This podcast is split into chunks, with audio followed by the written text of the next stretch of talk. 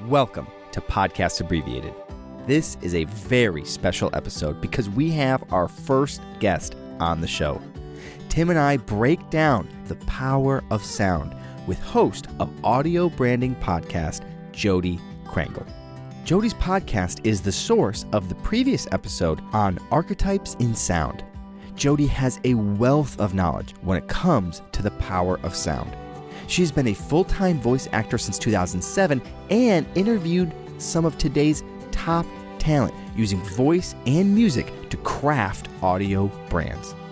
Her audio branding podcast is coming up on its 100th episode. You can check out the audio branding podcast and hear Jodi's excellent voice acting skills at voiceoversandvocals.com. In this conversation, Jodi shares her insider expertise for anyone looking to leverage the unexpected power of sound. Hello, and welcome to Podcast Abbreviated, where we break down the best podcasts into short episodes. So you can discover new hosts and new podcasts and simply get to the best stuff faster. I want to start off with a question right off the bat. Sure. Sound. Not something that we think about as important from a day to day basis. Yes, there may be a piece of music we love. We may listen to Spotify while we're working. We may listen to podcasts while we're working.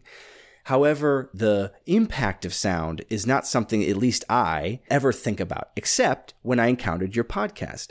Jodi, have you encountered anything specific about how sound drives humans or impacts humans on a day to day basis?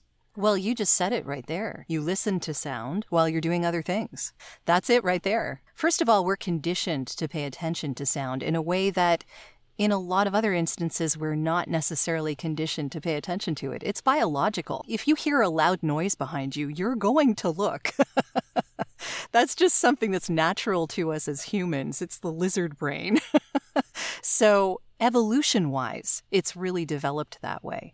And we can listen to things and take in information, but considering how many things draw on our attention these days, it's hard to look at something and then not entirely focus on it. You can't watch a video and drive your car. You can't do your laundry or wash your dishes while you're watching a movie. It's not quite the same thing.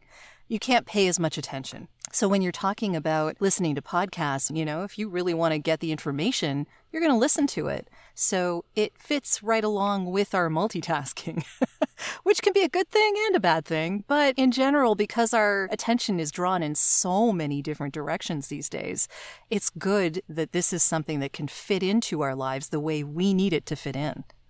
Yeah, sound is important, evolutionarily speaking, and even the cues in our world are very sound driven. Mm-hmm. Do you have any practical ways that people can incorporate this insight into how they live their lives?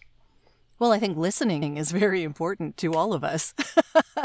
Active listening, particularly, because that way you're having a conversation. You're not just waiting for your moment to speak.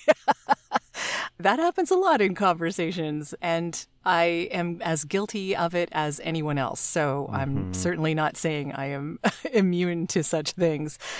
But I think that when it comes to sound, reaches us on a really deep, visceral level.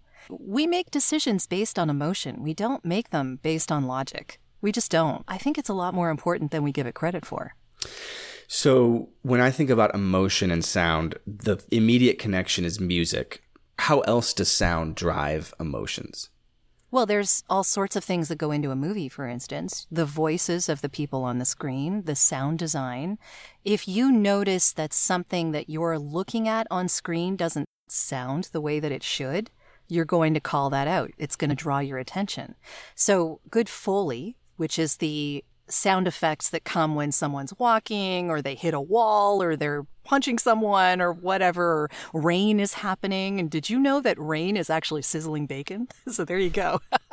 this was one of the first lessons I learned doing video production was that mm-hmm. an audience will forgive bad video, but they won't forgive bad sound. Especially with dialogue, if there's crackling background or it's just not full res, it immediately degrades the quality, even if the cinematography is gorgeous. Whereas the inverse doesn't exactly hold. So I, I just think once I learned that lesson, I, I did start to realize how critical sound is to everything from sound design to the quality of the productions. And as a producer, I've started to allocate more and more of the budget towards sound, even at the expense of video, sometimes recognizing the truth of that. And I've seen that play out in, in terms of creating value for clients time and time again.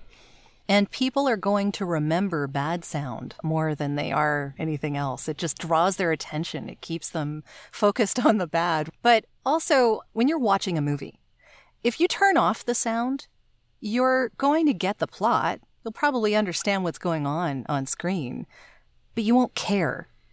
Hmm. That's the big difference. Hmm. So, audio, sound gives us emotional context.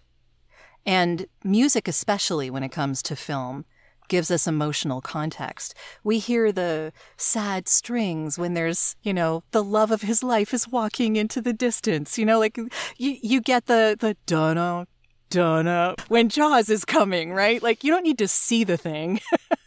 you know something wrong is going to happen. so there's all of these audio cues that we've learned to recognize for many different reasons. And it's becoming more and more powerful now because of all the things that are drawing our attention and because that sound can fit in between things. That actually makes me think of one potential practical takeaway that I'm even thinking about. We're so into texting these days, but what's missing from that is the sound of the way somebody would say those words. Oh, and totally, yeah. So maybe we think that texting is the most efficient way, and sometimes it is, but whenever you need to deliver information, when it's important for somebody to feel a certain way with that nugget of information, maybe it does make the most sense to either pick up the phone and call or this is especially popular in Latin America, is to send voice notes. They, they oh, send yeah. voice notes yeah. all the time. And I think that might be part of that segue, right? Which is when you want to say something that you want to hear how they say it, not just get that information. So there are two things. You can hear that in an environment where you wouldn't necessarily want to focus your attention on one thing for that long. The other sort of flip side to that is that you don't want to listen to it when you're in a public place. So some people love voice notes and some people really don't.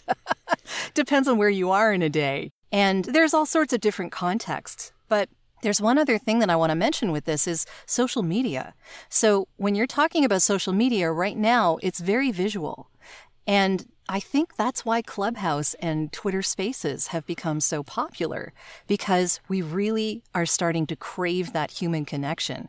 And you don't really get the same kind of human connection from an entirely visual medium the way that you do from an entirely audio medium. It just doesn't work the same way. So I will tell you that if I'm in a clubhouse room and I have a room going and people are having a discussion and it's a back and forth and we're really enjoying ourselves, I'm getting to know those people a lot better in a much shorter period of time than I would be if I was making posts in Facebook or LinkedIn or whatever. It just viscerally hits us on that deep emotional level, and those connections become more powerful. So I'm fascinated with this concept that sound drives emotional impact. What makes voice talent high quality versus low quality? Like we said before, when you hear a low quality sound effect, piece of music, or mismatched Foley, it distracts you and, and it's unforgivable. Mm-hmm. What makes high quality voice talent? Becoming a voice talent really isn't a matter of just putting a microphone to a computer and recording your voice. It's not quite that easy. Even if it's a super high quality microphone? Even if it's a super high quality microphone, because, you know, garbage in, garbage out. so, one of the things that makes a good voiceover is being able to speak a script as if you're not reading, as if you're actually connected to what you're saying and in a manner that actually sounds like a human being would say it. mm-hmm. So, part of the thing with coaching is that it helps you to figure out how to act in a completely uh, just a, a weird environment. Like, I'm sitting here talking to you with headphones on, a microphone in my face, looking at a screen. There's no one actually here. I am look, I'm facing a padded wall. I mean, you know, the joke is, right? Voiceover people sit in their padded rooms all day, right? Like, that's pretty much it. but the point of that is that you need to be able to take this unnatural environment and make it sound real.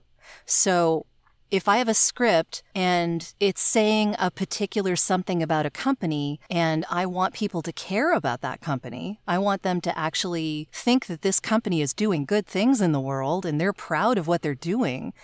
Just speaking those words without any context, without any connection, and maybe in a weird way that a human wouldn't use, it detracts. And the voiceover is kind of voice under, really, because you want it to sound like it's enhancing what's on a screen.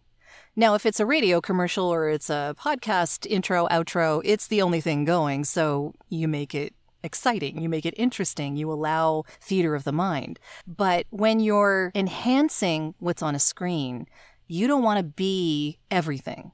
You want to be a little quieter. There's a different way of doing things between a TV commercial or a video than there is to a radio commercial or a podcast commercial that's all audio. So knowing the difference is a good thing for a voiceover to have. But actually being connected to what you're saying and being able to act as if you care about what you're saying in a completely unnatural environment is acting and caring enough to have that conversation with whoever oh, yeah. it is that you're working with, right? Getting yeah. the director and being able to push them and, and offer mm-hmm. different ways of saying something. Yeah. Also being curious enough to see the source material, right? Wanting to see where is the VO going to live? What is the yes. animation here? Um, if they can send me voices? the music, yeah. like sending me the music beforehand, oh my goodness, that's like gold for me. I'm a musician myself. I'm a, I'm a singer. So when hmm. I hear that music, it just gives me everything. How do you approach the sound components of a project. How should, say, a video producer or video director who's just engulfed in the visuals, should it be right away in the earliest stages? Does it come later on in the development? Do you recommend bringing on a sound consultant, or is it something that we all can learn to do even if we're new at it? What, what tips and advice would you have for somebody in that field?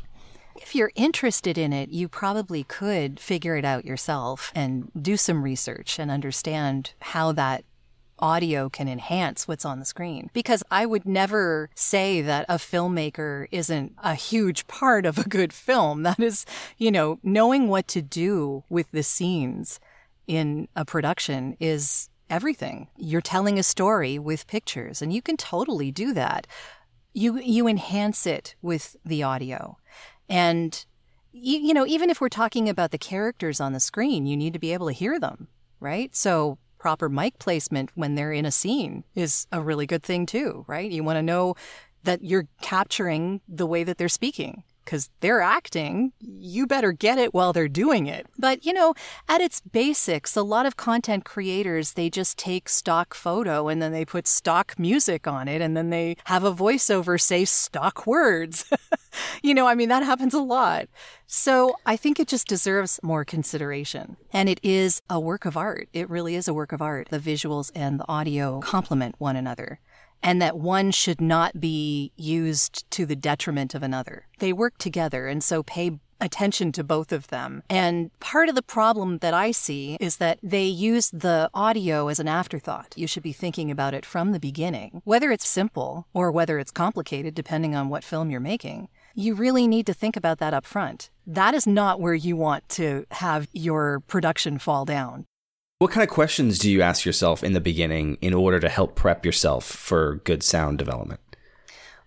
Well, I guess it depends on what kind of a film you're making. If you're making a, a, corporate narration, then really what you're doing is you're getting the film from that corporation or you're doing a film shoot at the place. I know a lot of healthcare does that sort of thing. You know, they go to the hospital or they go to the doctor's office or wherever they are and they film a bunch of stuff and it looks beautiful. But to enhance that, you're going to need someone to explain what's going on on the screen. If you're not interviewing people, again, the interviews could be really fantastic. And that again requires sound. So you want to make sure they're mic'd properly, that you actually have a decent place to record.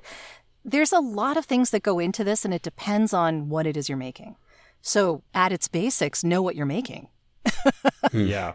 Right? I yeah, mean, a- that's and like you said, it's knowing the importance of sound going into Mm-hmm. it, and just to like know that this is critical and it shouldn't be treated as an afterthought. I am surprised at how few people go into projects with that mindset, and that alone could radically change the outcome. Stay tuned next week for part two of our discussion with Jodi Krangle, where we discuss fascinating topics such as how archetypes are embedded in sound and how sound can actually change something like our perception of flavor. These topics and more next week on Podcast Abbreviated. We'll see you then.